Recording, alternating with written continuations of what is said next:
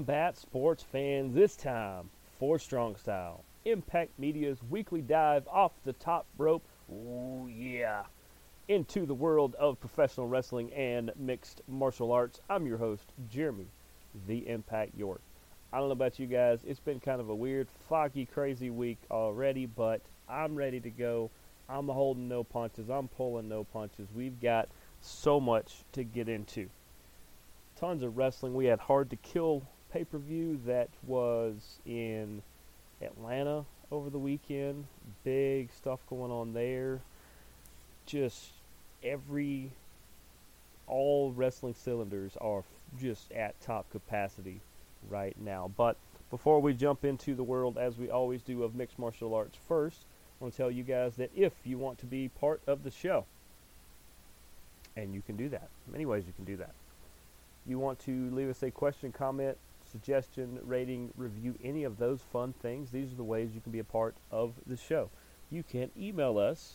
The blanket email for Impact Media is three endzone at gmail dot com. That is the number three, E N D Z O N E, at gmail dot com. You can put something in the subject line about Strong Style if you like. If not, I'm pretty sure we can figure it out. And as some of you have learned recently, as I keep telling you guys, I am the one who responds to practically every email. It's it's not some robot. It's not some random intern. It is not producer Sassy. It is not producer Sunshine. It is more than likely me that responds. I appreciate your emails. Also, you can search for us on Facebook, whether that is Impact Media, Strong Style, Jeremy York, any of those should be able to find us. If you are one of those people who just likes to click a link and listen to a show, you can do so by going to at Team Impact Media on Twitter. Scroll down to the appropriate show you want to listen to, click on it, and listen to it as many times as you like. There is no cap. In case there is one, let me know. I'll give you a better link if there is one. But I'll I'll, get, I'll send you the show if you want to listen to it. Uh, you can also follow me for show-related things, such as the links to the shows and other things, plus things away from the show. They trust me, we got some fun stuff coming up this weekend that involves a couple of us here at Impact Media, and uh, we're going to start doing some more videos and things. I promise you guys, we're going to be doing some fun stuff. Uh, you can do so by following at the Impact ninety-nine. You do that, you can find me on Twitter, Triller, TikTok, and Instagram. And as always, you can find us anywhere you find a podcast, including Podcast One, Spotify, and the iTunes Store. If there is a place you regularly find a podcast that you cannot find us, please let us know, and we will fix that just as soon as we can. And as some of you learned, sometimes that is super fast. That is almost freaky fast, but we don't deliver sandwiches. We deliver audio content. So, let's jump into the world of mixed martial arts. And what's going on in mixed martial arts? Well, there's a couple... Well, there's... There's one headline that bleeds into another headline, but before we get into all of that, let's talk about the action that has happened and that is soon to happen. Is, is sooner to happen than what the headline is about. I think you guys know what the headline is about. We will uh, we will get into that. Uh, well, let's start with the event over the weekend. That is U F C Fight Night, Strickland versus Imavov. Remember, it was supposed to be Nasruddin Imavov versus Kelvin Gastelum, and Gastelum got an injury or picked up something and couldn't make it, and so or had to pull out of the fight. Sean Strickland said, "I'll be your Huckleberry." And how did that go? Well, Sean Strickland gets a unanimous decision win. And I know a lot of people, when they hear unanimous decision, they're just like, oh, okay, well, uh, he just, he did enough to win. No, this was Sean Strickland's fight. A lot of people forgot that Sean Strickland is, is on his way to the top. He had a couple little speed bumps that have kind of sidetracked him a little bit, but uh, this move over Imavov, I, uh, if I'm at the top of the light heavyweight division, I don't want to see Sean Strickland. But uh, he, he more than did enough, in my opinion, to get the win. Great win for Sean Strickland. Uh, Imavov, I, I think he he was so geared up to face Gastelum that he couldn't pivot, that Sean Strickland is a different kind of fighter. He will march you down. He will put you against the cage. And uh, when he backs you into a corner, you ain't coming out of your own free will. And uh, that's that's a lot of what Strickland did, and he controlled the fight and showed that he's a top contender. And you're gonna have to watch out for Sean Strickland. Now, Imavov will be fine. He'll he'll rebound. He'll get a couple wins. He'll be right back up in this spot. But good win, Sean Strickland. Let's talk about Dan Ige versus Damon Jackson, the featherweight division. This was your co-main event. Dan Ige gets the stoppage. What was it? Four minutes into round number two. He gets the stoppage via punches. Uh, that's another one, guys. Ige is still really good. Now, Jackson's good, too. Let's, let's not... You know, this this was a back-and-forth fight. Their stats are, are very, very similar. Uh, the difference was Ige got the takedown, I believe, that, that led to his victory. And it's it was it was really a solid fight. I enjoyed it. I don't know if you guys enjoyed it as, as much, but uh, it, it was a good co-main event, and it led beautifully into the Strickland-Imavov fight. A lot of times the co-main outshines the main, or uh, neither one of them kind of live up to the hype. It, it happens. Sometimes you overhype things, and sometimes the hype is just where it should be, and they, you know, you just you don't get the fight you thought you'd see. I thought the co-main and the main delivered in the types of fights that we thought we were going to see. Uh, next fight, as we go down the list, you guys know I go through the main card. Uh, Ponahuele Soriano versus Roman Kopylov. Kopylov gets the stoppage via kick, and it was a smasher. It was a smasher. It didn't matter if Soriano saw it coming or not. That that one's going to put you down. Uh, Kopylov gets the win. That was three minutes into round number two.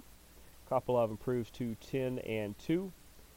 Puna, uh, Punahuele Soriano falls to nine and three. Yep, they're both nine and two coming in. Uh, middleweight division. You guys already know it's it's loaded. Every one of these divisions are loaded. Uh, good for Kopylov. I, I thought he was going to have the advantage. I don't remember my picks. Um, I know I missed the next fight that we will get to, though, as Ketlen Vieira took on her women's bantamweight foe, fellow fighter, Raquel Pennington.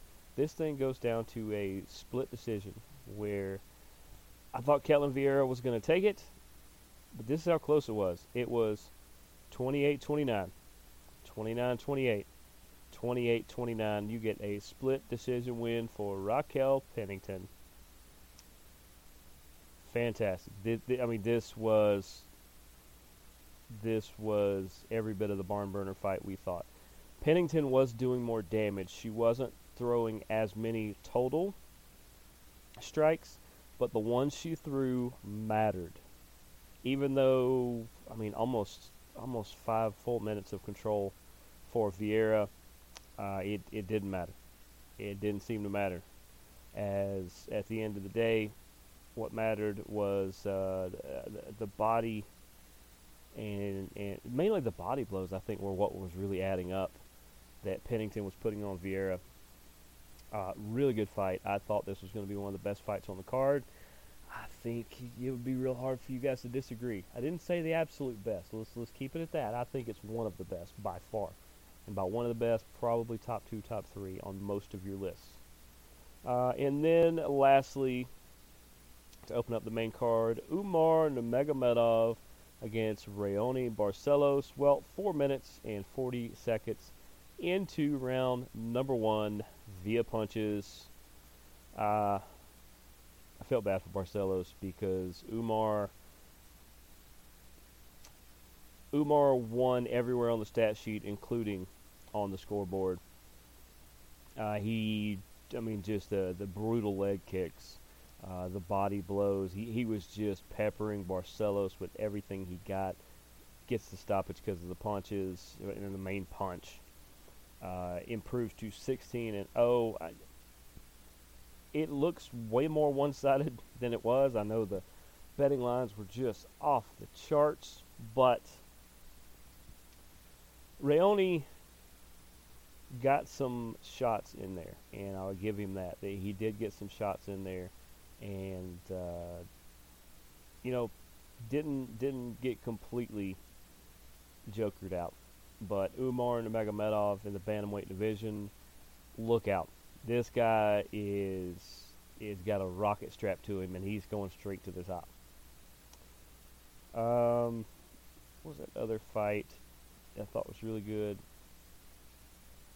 Oh, Charles Johnson and Jimmy Flick. It opened up the card. And four minutes and thirty-three seconds into round number one. The stoppage via punches. Charles Johnson over Jimmy Flick. Uh, Johnson came out like a man possessed, man. He he he threw four to five times as many strikes as Flick did. It just seems like Flick Flick was always on his back foot, and he couldn't. Every time he was trying to move forward, Charles Johnson was just right there to drop the hammer. Right there to drop the hammer. Now, of course, as good as Fight Night was, U F C two eighty-three is this weekend. It is Glover Teixeira versus Jamahal Hill. I am one of those guilty of saying Jamahal. Did not know how to say that. I am sorry, Jamal.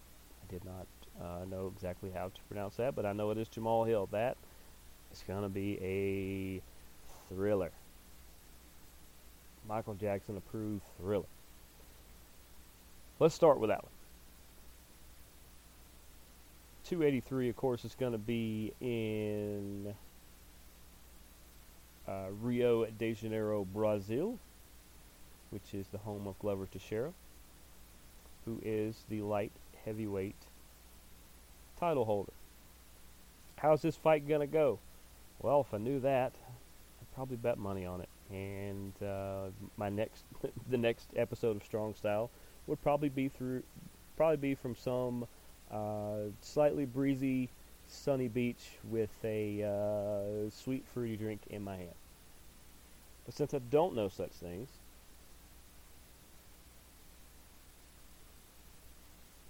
by the way, I don't encourage insider trading or anything like that. Information that's, don't do that. I think that Glover is going to try to slow things down. And he is going to try to uh, fight his fight and be a technician and put it on Jamal in the way that he wants to. And if he's able to do that and control the fight, Jamahal Hill is going to be in for it. But I think Jamahal Hill is going to try to use his speed and his quickness. Those are two different things. And uh, his youth a little bit. I'm not calling Glover old, because Glover has proven to us a lot, a lot, a lot that he's still got more than enough in the tank. Heck, he's the champ again. But if Jamahal Hill can can get in there and, and do his quick shots and move around, then I feel like Jamal should be able to take this. Now, here's the kicker. Anthony Smith is will be down there in Rio, and he will be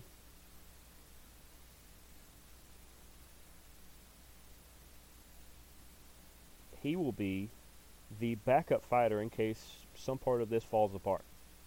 If not, he's going to be fighting somewhere in March, I believe. Uh, some people say that maybe he will be against Paul Craig, who has kind of called him out a little bit in a friendly way. They they are on good terms. He's he's been on, they've talked to each other on podcasts before, and, and you know, there's there's nothing remotely wrong or anything with it. So it's just going to be a, if that's the two that they end up, then that, then that's fantastic, because Anthony Smith has, has said himself that uh, he actually wants Glover and Jamal to to fight this out. And, you know, he wouldn't mind fighting in in March like he's supposed to, and then at some point getting winner of this. I could see that. I could definitely see that. He actually trained with Jamahal for this opportunity, which is kind of crazy, but I like uh, I like the way that's playing out in the light heavyweight division. I will tell you right now, my pick is Jamahal Hill. I hate it for Glover that he's going to lose in his in his home country, and it's not because I think he's old. Like I said, I don't think that's what it is. I think Jamahal is just a slightly better fighter. I think he is going to use that speed to his advantage, and he is going to keep kind of jumping around and uh, just try to get in between Glover's defense. And I think uh, I think this one somewhere in round three is probably going to be a stoppage. Just off the top of my head. Uh, the co-main event in this one is also a title fight, as fellow Brazilian Davison Figueiredo is going to defend his flyweight title against Brandon Moreno. This is Figueiredo Moreno four. They fought a couple other times. They've they've had a split draw before. I think they've both. I think Moreno has won twice. Figueiredo has won once. Could be wrong in that, and it could be flipped. But in the flyweight division, you just have to have this fight one more time, and then that should be it. Uh, whoever wins this should move on. The other one should drop down a minute, and it should be somebody else in there. But uh, these two are going to be, it's going to be a banger of a fight. And I'm going to, this one's so tough to me. This this is fifty-fifty down the, down the way. Um, in fact, the betting lines are pretty close to being fifty-fifties. I'm going to take Davison Figueiredo to retain his title. I th- if if this one goes three rounds, this one goes five rounds, whatever it does, I think it goes the distance. These two usually go the distance on each other. So, uh, yeah, give me Figueiredo in that one. Um, fight number three, Gilbert Burns versus Neil Magny. This would be a main event any other time if there wasn't two other title fights ahead of, or two title fights ahead of it. In fact, everything on the... Everything on the main card is uh, potential main event. Uh, Gilbert Burns, though, they, they are heavily featuring Brazilian fighters in this one. He is uh, Dorino. Gilbert Burns, he is a uh, pretty big favorite over Neil Magny. Neil Magny is no slouch of a fighter, but uh, I, I do think Gilbert Burns is going to come out with the victory in this one. I just I feel like he's on a, a bigger a bigger burner of a run right now than Neil Magny. Uh, would not be surprised if Magny found a way to pull out a victory, but I think Burns has the heavy advantage as the betting line shows. Match up number four, Lauren Murphy going to enemy territory where she's a little bit of a dog in this one, plus three eighty in the in the uh, betting world against Jessica Andrade, who is a minus five hundred and also from Brazil. Maybe they're giving a little home field advantage there. If they are, they are. If they're not, then uh, they're doing a pretty good job of, of masquerading it. I think Andrade does have the slight advantage, but give me Lauren Murphy, who showed that she can get to Bullet Valentina. She got all the way to Bullet, and even she said she wasn't quite ready for that. So I think Lauren Murphy is going to make another run to the top. And your next number one contender is either going to be Lauren Murphy or Jessica Andrade. I don't know if it's right after this fight or one after that. But I do think these are two people who are looking to uh, take on uh, Valentina very, very soon. Uh, give me Lauren Murphy in this one. I just give me Lauren Murphy. I, just got, I got a weird feeling.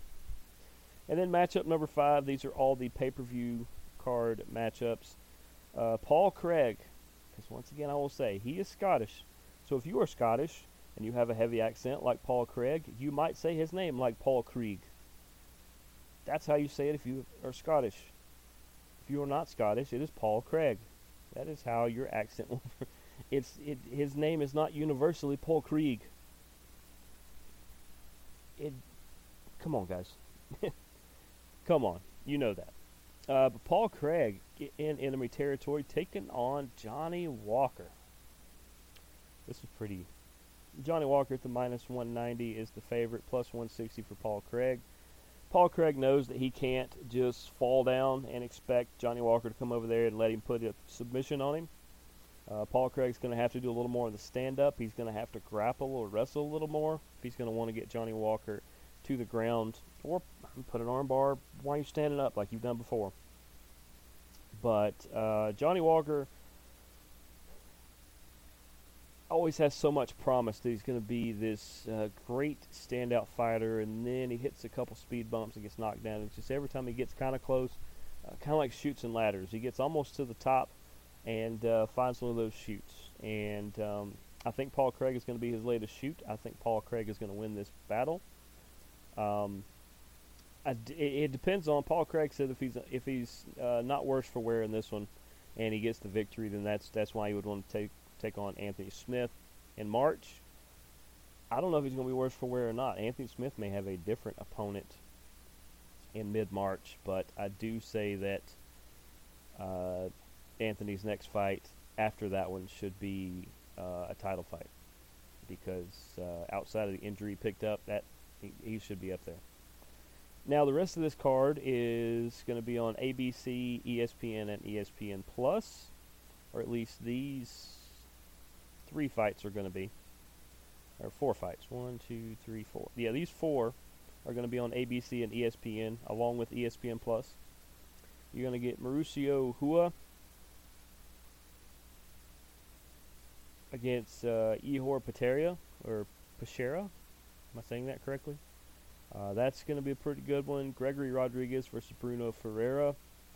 Thiago Moises versus, is it Melchizedek Costa?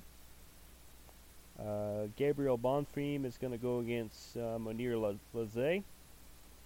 And then we get into the E S P N Plus uh, prelims, basically, that uh, have some pretty good names on them. I mean, uh, Cody Stamen's on here, Terrence McKinney, Worley Alves, Nicholas Dalby, um, Daniel Marcos, Simon Oliveira. Big names, big names. Uh, whether you get the pay-per-view, whether you just watch the E S P N slash A B C stuff, whether you just do the E S P N Plus stuff, Uh, this is going to be a big fight, big fight times, and um, definitely check them out. I know I'll be checking them out. I will be checking them out from uh, an event I will be at, but I look forward to coming back and watching replays and um, and uh, things like that. But it should be fun. It should be big. Teixeira versus Hill, big fight. Uh, now, all right. Uh, elephant in the room. Elephant in the room. Francis Ngannou saga with the U F C is, um, I guess it's over, really, because he has been released from his U F C contract. A condition of his release is that he forfeits the heavyweight title. Understandable if you're you're not, you know, if you're not a member of the club, you don't get to wear the big hat. So, um, he had a bunch of, in his negotiations, he had a list of, not conditions, I say asks, things he was asking for. Things like uh, health care. Okay. Things like uh, representation, some sort of representation for the fighters, like on the board. Yeah, good luck with that. Good luck with that. Just imagine in your job if you said, hey, to the top decision makers, whether that's like the president and general manager of where you work, uh, or, uh, you know, just the people at the top, hey, next time you guys sit down for a board meeting or to uh, make a major decision, I think somebody from my department should be in it. Let me know how that goes. I, yeah, chance you're probably going to get yelled at or told to get back to work. Uh, I, I understand where he's coming from on that. There's a, there's a bunch of demands. You can, I mean, not demands, but there's a bunch of things he was asking about and asking for, and some of them were, were not that bad. And and I I appreciate his effort in trying to do those. But now he is a free agent. He can. Uh, Dana said that they offered him the richest contract in, I guess, U F C history. They said uh, in, he would have been the highest heavyweight of all time. Maybe somebody would have had slightly more somewhere down. Maybe it was a Conor McGregor or something. But uh, he said he would have made better than Brock money. And Brock Lesnar cost some pretty good money to uh, to fight in the U F C. But he was that cash cow. And uh, Ngannou could have been. But now his options are wide open. But are they really? In the M M A world, let's think about this. He could he could go to the P F L, uh, get in the tournament and win the million dollars. You know, it's some good heavyweights, but you'd have to think he's the favorite. But he'd have to fight three times to get to the million. Or no, yeah, one, two, he'd have to fight four times in the next calendar year to get to the million.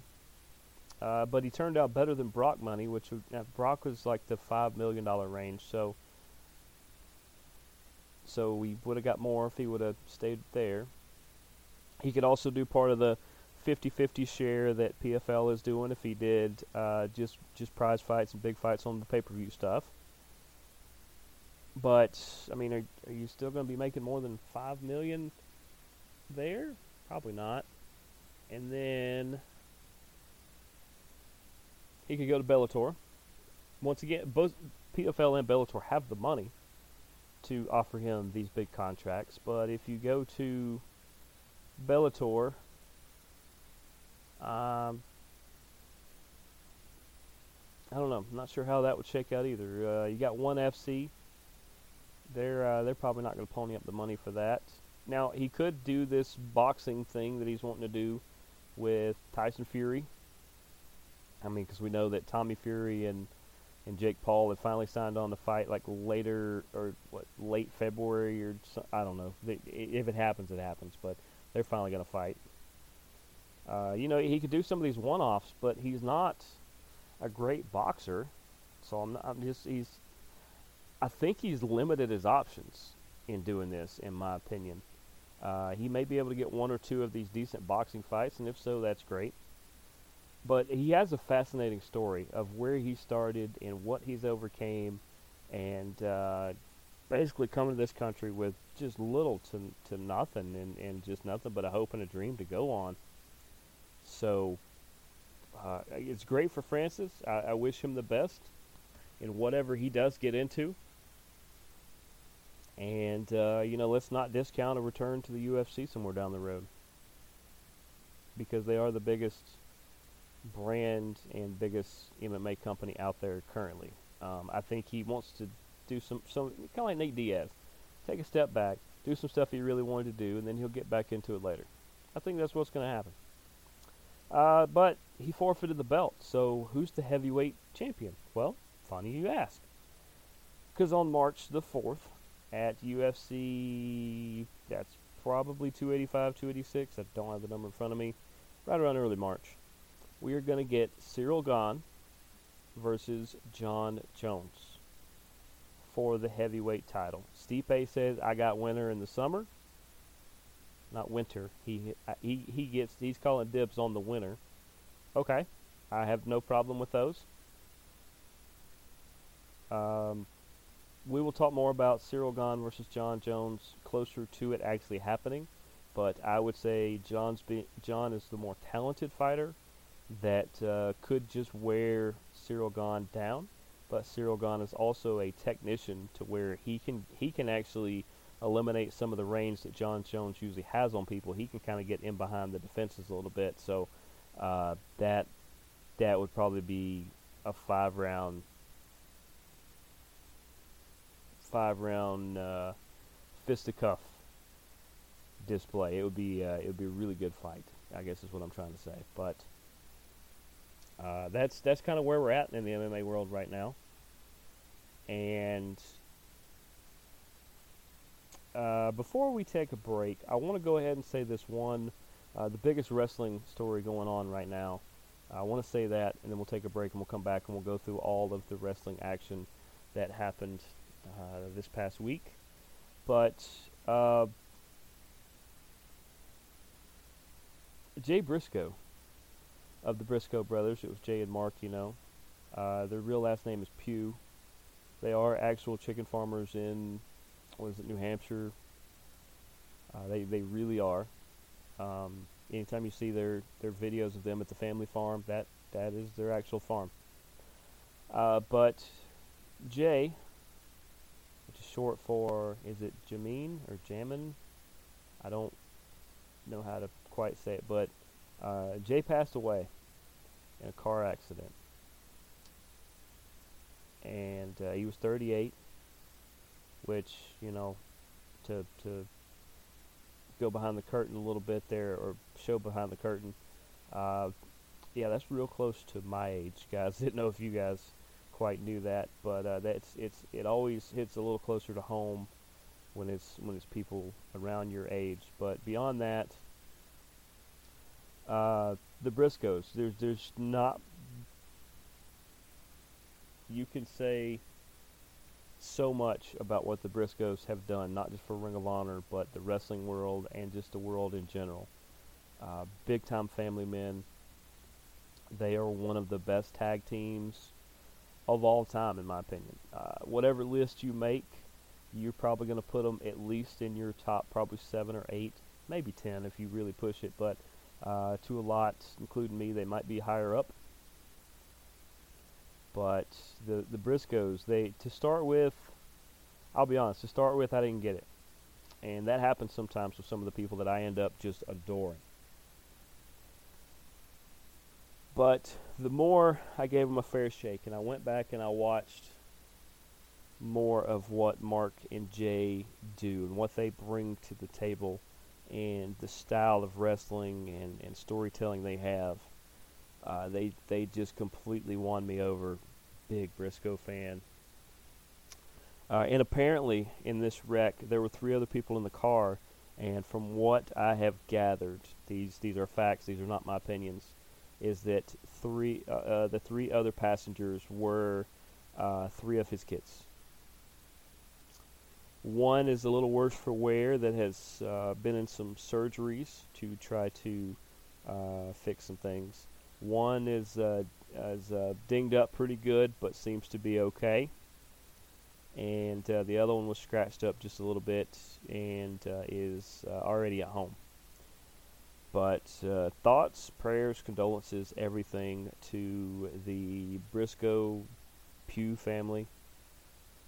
Um, I, I don't wish this kind of stuff on anybody.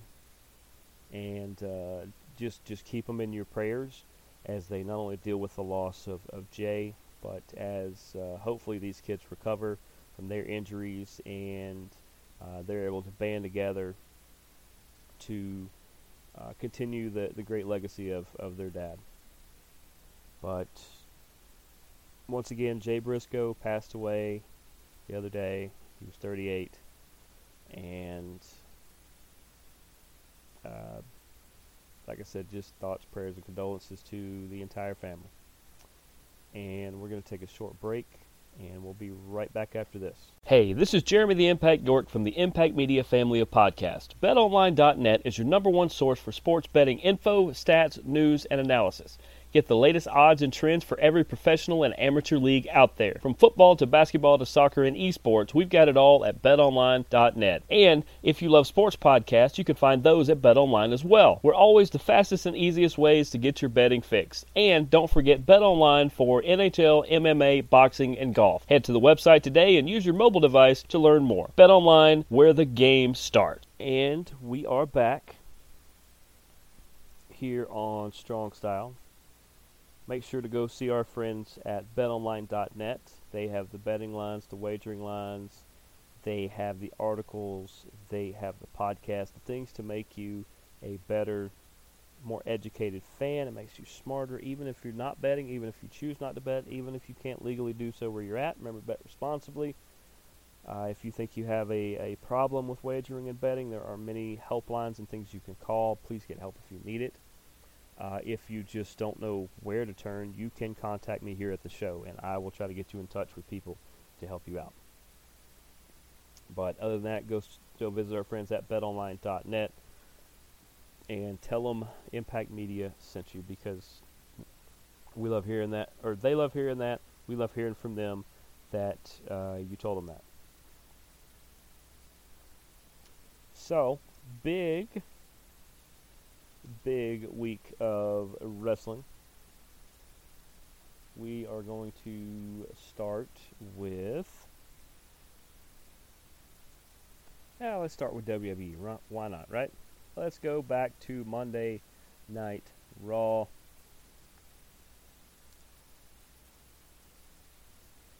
Uh, the K O Corbin match that started it off, I thought it was going to be clunky a little bit, but Corbin has been really working on some things, and K O can wrestle a mop, and you'd think the mop was uh, Ric Flair. So uh, I think J B L is doing a lot to help Corbin's image, and uh, Corbin's in-ring work has uh, started to catch up with his barbecuing skills, because he is uh, quite, quite good at uh, preparing food. But uh, K O gets the win in that one, as he should. The Bloodline comes down and attacks later on. We know that. But uh, good, K O versus Corbin, good start. And I, I'm not the world's biggest fan of them talking for the first fifteen minutes, so I like that they kind of got to the action. We get Alexa Bliss and the Uncle Howdy segment. We still don't quite know who Uncle Howdy is. There's a handful of people that it could be. I'll be honest. Right now, does not matter to me at all who Uncle Howdy is. I like the part that is being played. I like that they are pulling Alexa back into it. Um, I don't know what kind of faction they're going to put together, but if it's Bray, and it's Howdy, and it's Alexa, I think I would maybe try to pull in one more, but I don't know if you pull them from N X T. I don't know if you uh, convert somebody else around there, but uh, that faction would be an instant hit. Um, Bayley took on Mishin, otherwise known as Mia Yim. Uh, Bayley, of course, ends up with the win in this one. She finally gets a, a, a good, solid win. It's it baffles me that she puts has to put over as many people as she did. Uh, Damage Control, of course, was out there with her, but uh, I still say Bad Bayley is my favorite Bayley. She just really understands that heel role that she plays, and she is very, very good at it. We're getting Lashley thrown back into the Seth and Theory stuff, which is fun.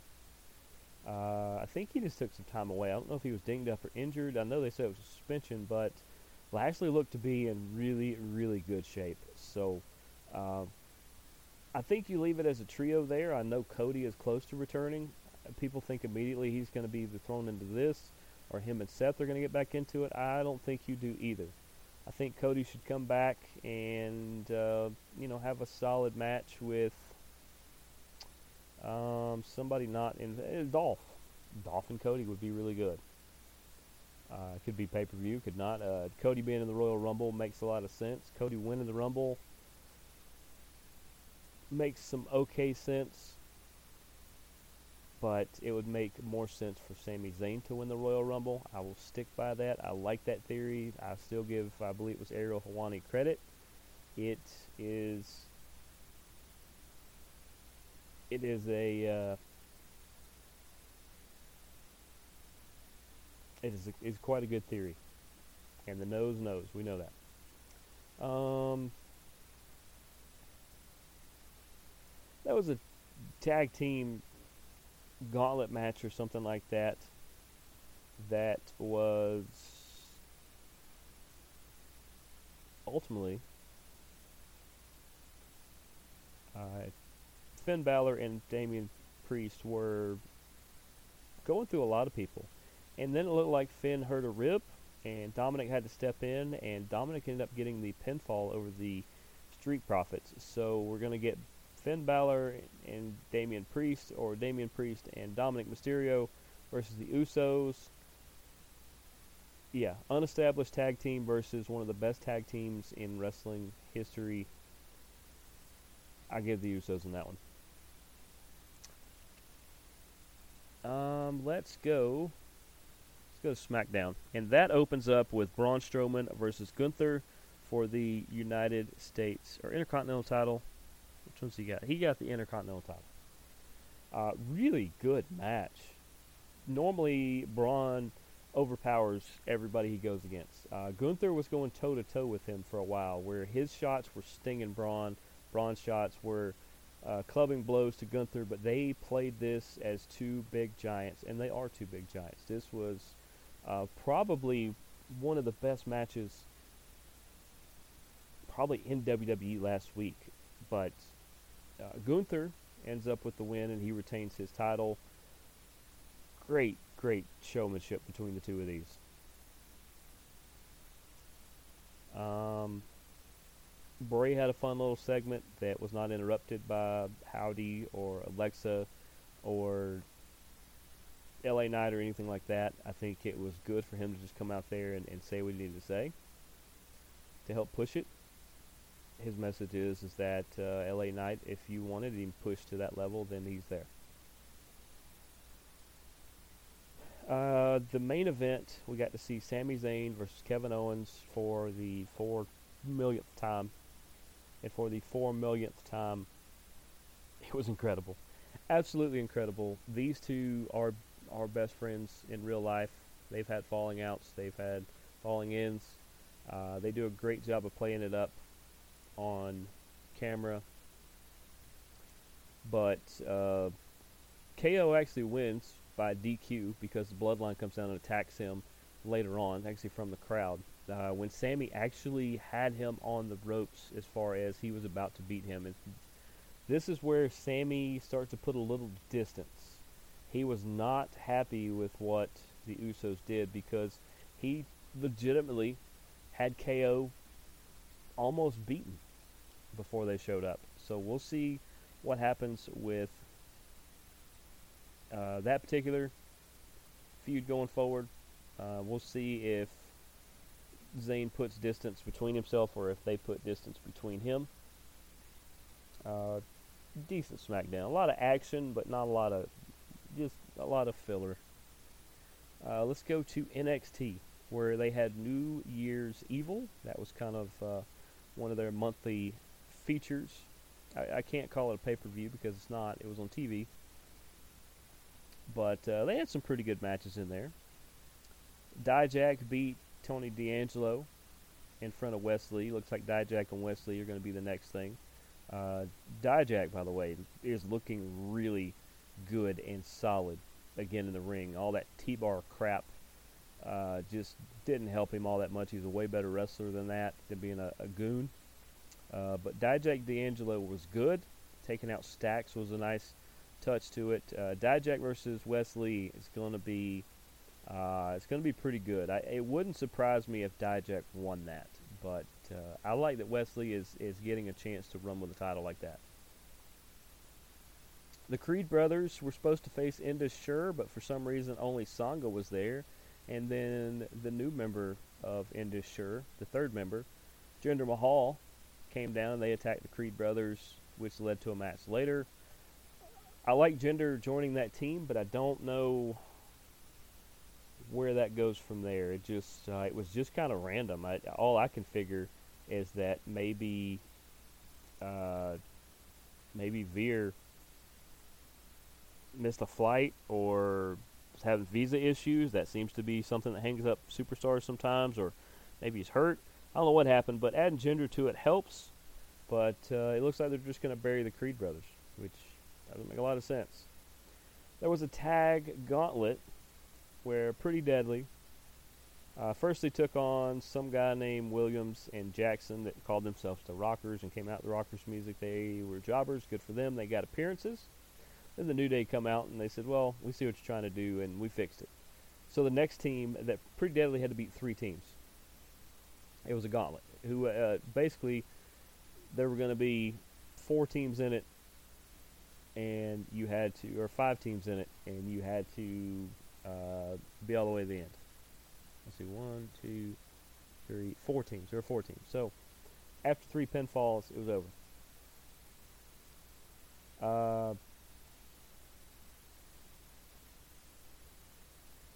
let's see. Uh, so the New Day, they bring out uh, Malik and Idris, that are a really good team. But uh, Pretty Deadly had their number as well. Briggs and Jensen were supposed to be the last team, but it looks like they got attacked in the back. And who do they get attacked by? The returning Gallus.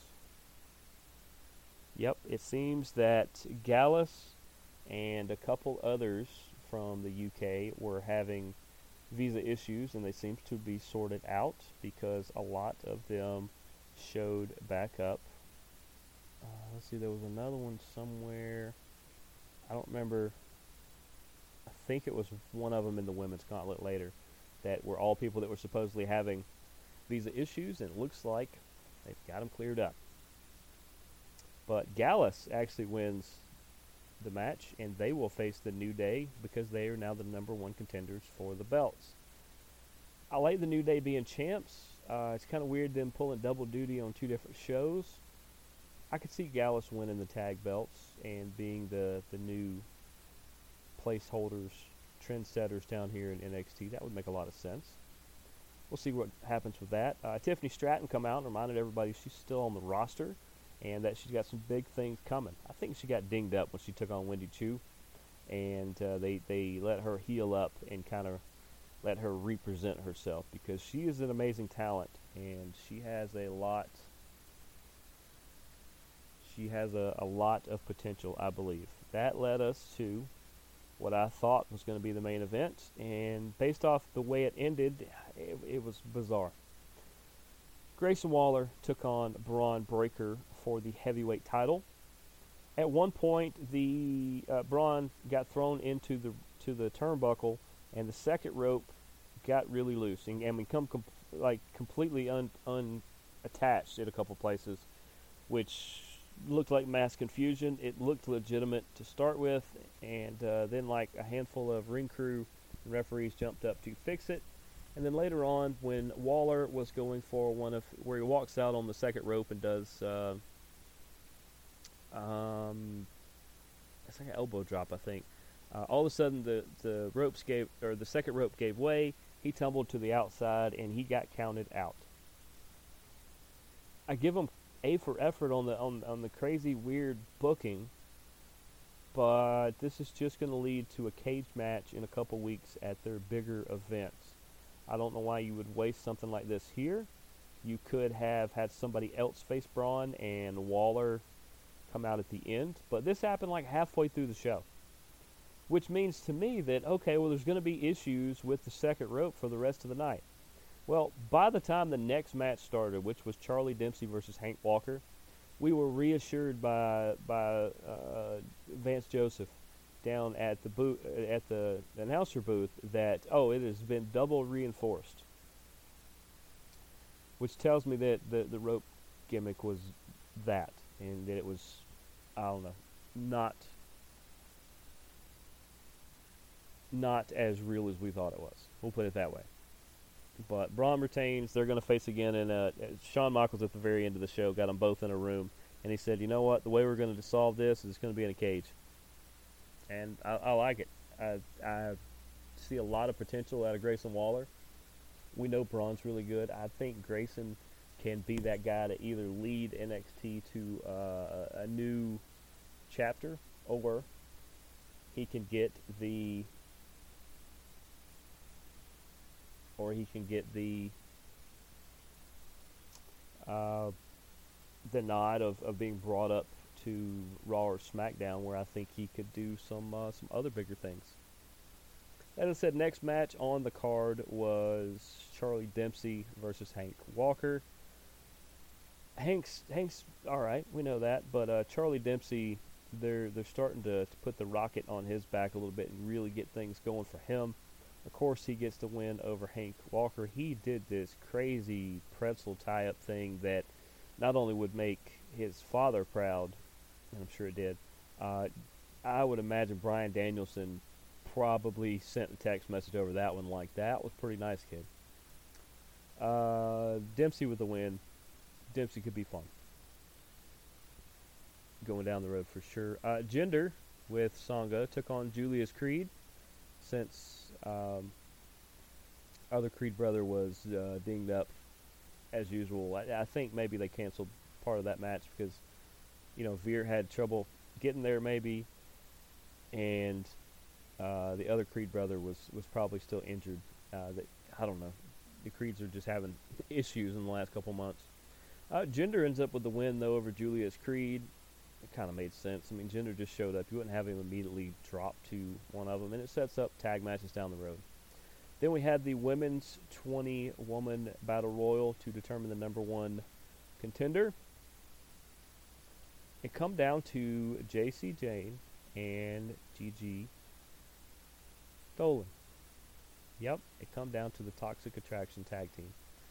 And uh, they ended up kind of duking it out a little bit in the end. I don't think it affected their friendship much. And then they both fell simultaneously, and as much as they showed the replays, they hit as simultaneous as you can.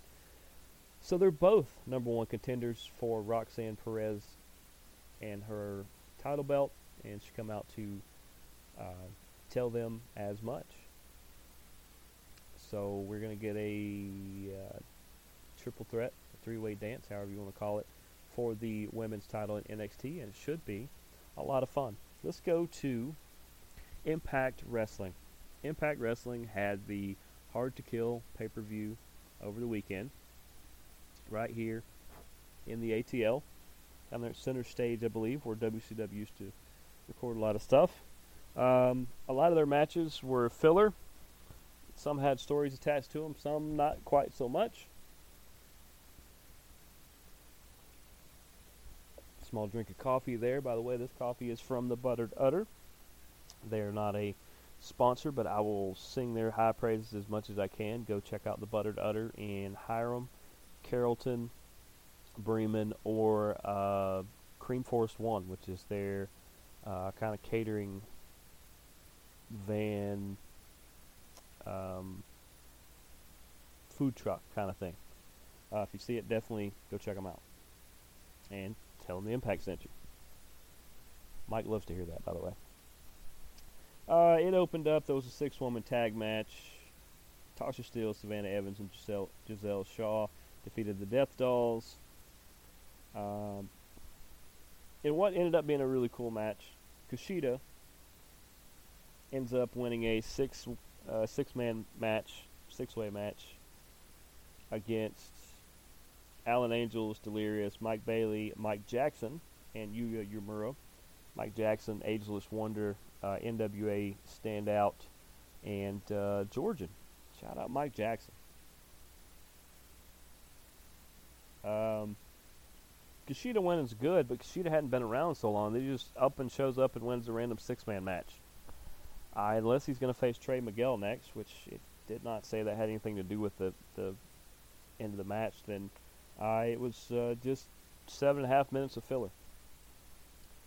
Speaking of Trey Miguel, he defeated Black Taru, who had Crazy Steve with him, for the Impact X Division Championship. He retains. That was a solid match. Black Taru is very underrated. Uh, Crazy Steve doesn't need to play a part in anything at all. He really didn't. He was just down there, which is which is totally fine. There's no reason, you know, he doesn't need to interfere, and he doesn't, and he didn't. But uh, Trey Miguel retains in that one. The Motor City Machine Guns retained their titles against Heath and Rhino, the Bullet Club, and the Major Players. It was a four-way tag team elimination match for the tag team championships. I mean, you had one team eliminate three others. Now what do you do? Do you You're going to have to slap another random team together, or you bring in another team in? Because it just, uh, I don't know. Just uh, not a lot of places to go with that one. Uh, Steve Macklin defeated Rich Swann in a Falls Count Anywhere match. It was decent. They're trying to build up Macklin again to uh, be a top contender because, uh, you know, Cardona's ran over him before. Moose has ran over him before. Josh Alexander ran over him before. I just... they beat him down so much, they got to build him back up. And Macklin is a big talent. Uh, Eddie Edwards defeated Jonathan Gresham. I don't know why. Jonathan Gresham can beat Eddie Edwards any day of the week, and Eddie's actually really good. Um, Masha Slamovich won the four-way match for the number one contender for the Knockouts World Championship. She beat Deonna Purrazzo, Killer Kelly, who was added to the match, and had a great showing, and Taylor Wilde. Uh, Joe Hendry retained his Impact Digital Media Championship, no relation, versus Moose. I thought that was that was good. Moose can move on to other things. Joe Hendry with a solid title performance and uh, retaining it. That's really, really good. Enjoyed that. Uh, Mickie James keeps her career, and she wins the Knockouts World Championship. You needed to get off Jordan Grace, so, I mean, Mickey's about the only person that could have took it off of her. Uh, but she has the title now. And what am I? Oh, leaving out the world title.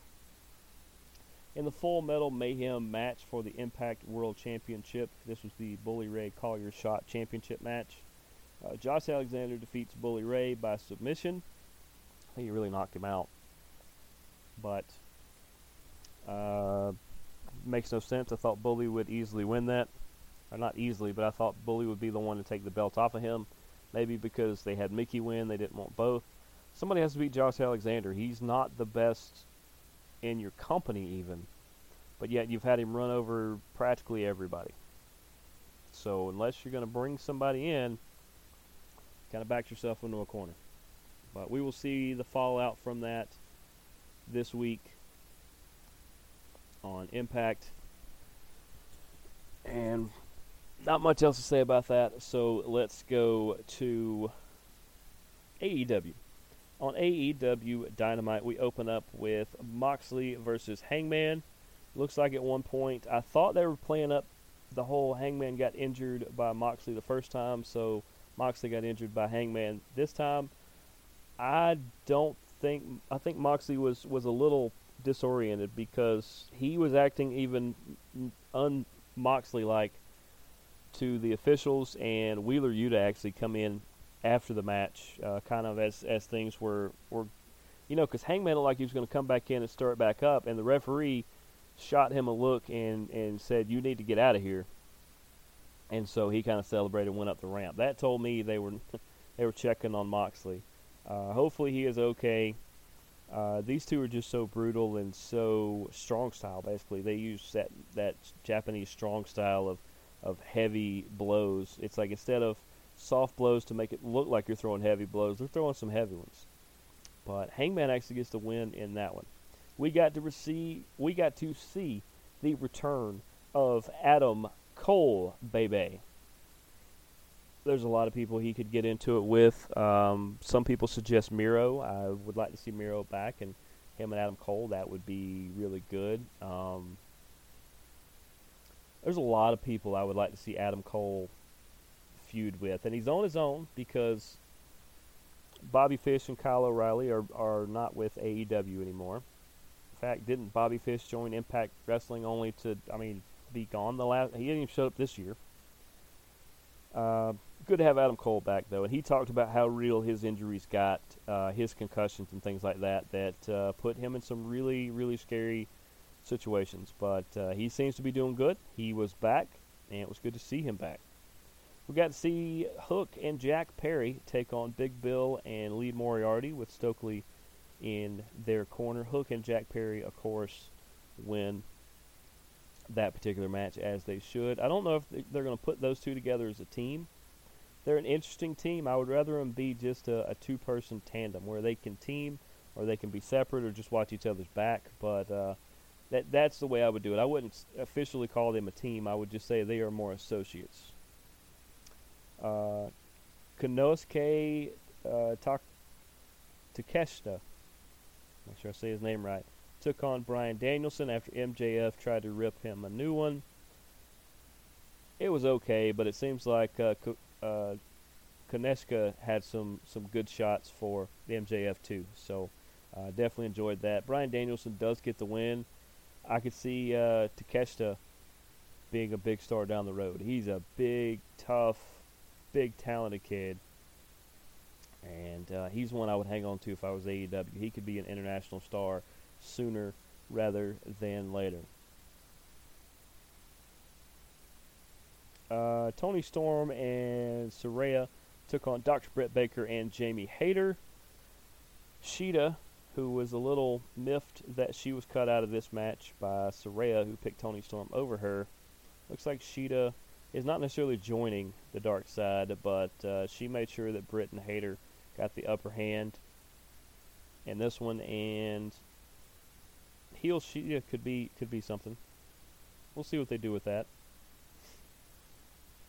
Uh, the Elite took on Death Triangle in match seven of seven for the Trios Championships in a, I think, Mexican death match.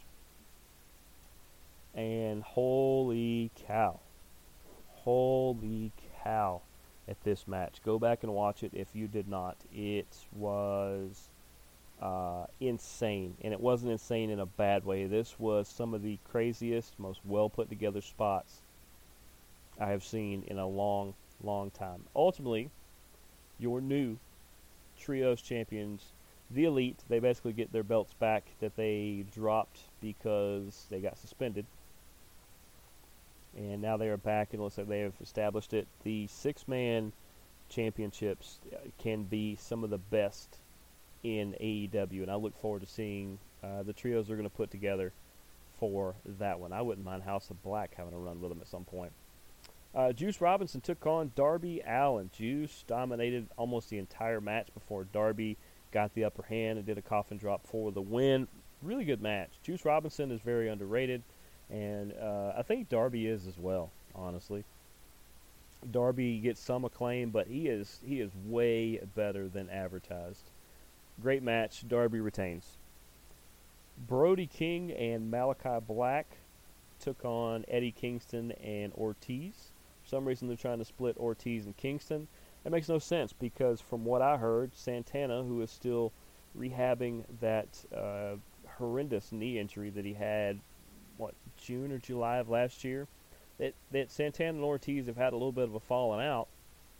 So Ortiz is kind of in no man's land. If he's not with Eddie Kingston, then, I mean, he might as well join House of Black. He's got nobody else to be around. But uh, it doesn't make sense to me. Uh, instead, it was a showcase for Malachi and Brody to uh, pick up a, a really, really good win, even though Buddy Murphy and Julia Hart did come out there. House of Black has the potential to be one of the top reasons A E W is super successful in twenty twenty-three, and I hope they get the uh, I hope they get the nod for that. Random thing where Best Friends, Jarrett and Lethal, Danhausen, and um, somebody tried to tell me who it was. Paul Housen or something. I, I don't remember. But uh, he ended up taking a, a Jeff Jarrett guitar shot to the dome. I think he took it like a champ. Good for that guy. But uh, it, it really... Unless Jarrett and Lethal are going to go after the Best Friends now, I, it, it didn't make a lot of sense to me. It was a lot of filler, and it got uh, a random celebrity, a random celebrity uh, involved in A E W. And uh, if we're going to do that, that's kind of like the Scooby-Doo episodes I've been watching lately. The kinds of guests you're going to have, I mean, I'm available.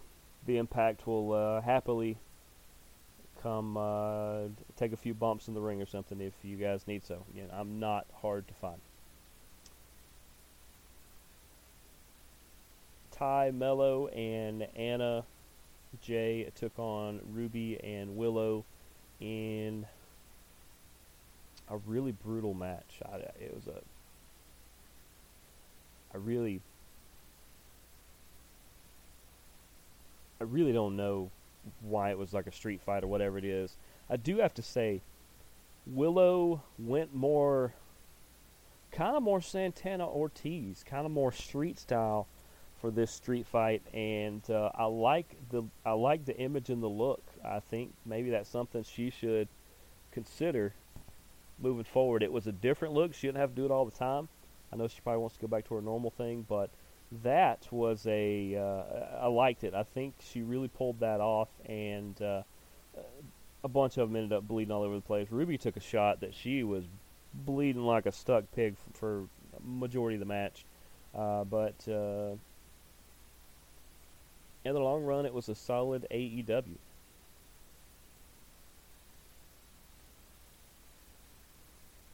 And that led to... Oh, that was Rampage, actually. Did I did I miss? Oh, the Elite and, and Death Triangle were Dynamite. A E W Rampage was uh, Juice Darby, House of Black. All okay. Making sure I didn't miss anything there, because I do want to finish by saying that New Japan showed a recent match from about a week ago, where it was the return of Kenny Omega taking on Will Ospreay for the United States Championship. There's a, an English, an, like a British Championship and a U S Championship over there in New Japan, and Ospreay has both. Uh, this match, if you're not sure if Kenny Omega is back up to the level he used to be at, he's not. He's actually a level above where he he used to be before he got uh, injured so much. Will Ospreay, he's quite dinged up too, but he is one of the best wrestlers on the planet. I mean, if you make a top five list, Will Ospreay better be in your top three, or you've just proven to everybody that you don't watch Will Ospreay matches. This had twelve-star classic out of five, twelve out of twelve stars out of five written all over it, and it delivered. It had everything you needed to just be one of the most action-packed, exceptional storytelling matches I've seen in a long time. In the end, Kenny Omega is your new New Japan U S champion, which means he's going to be double duty of defending the belt in Japan and defending the Trios belts here, which tells me the Trios belts may get dropped here soon. But Omega versus Ospreay is good anytime you line them up. Other than that, that is everything we have for this week. A little over an hour, had a lot of stuff to talk about, but appreciate all you guys allowing us to come on each and every week and talk about the world of mixed martial arts and professional wrestling. Once again, thoughts, prayers, and condolences to uh, Jay Briscoe and family. Uh, especially for his kids that are still battling with injuries and things like that, and surgeries. And uh, other than that, we will see you guys next week. Deuces, gooses. Go watch fighting. Go watch wrestling.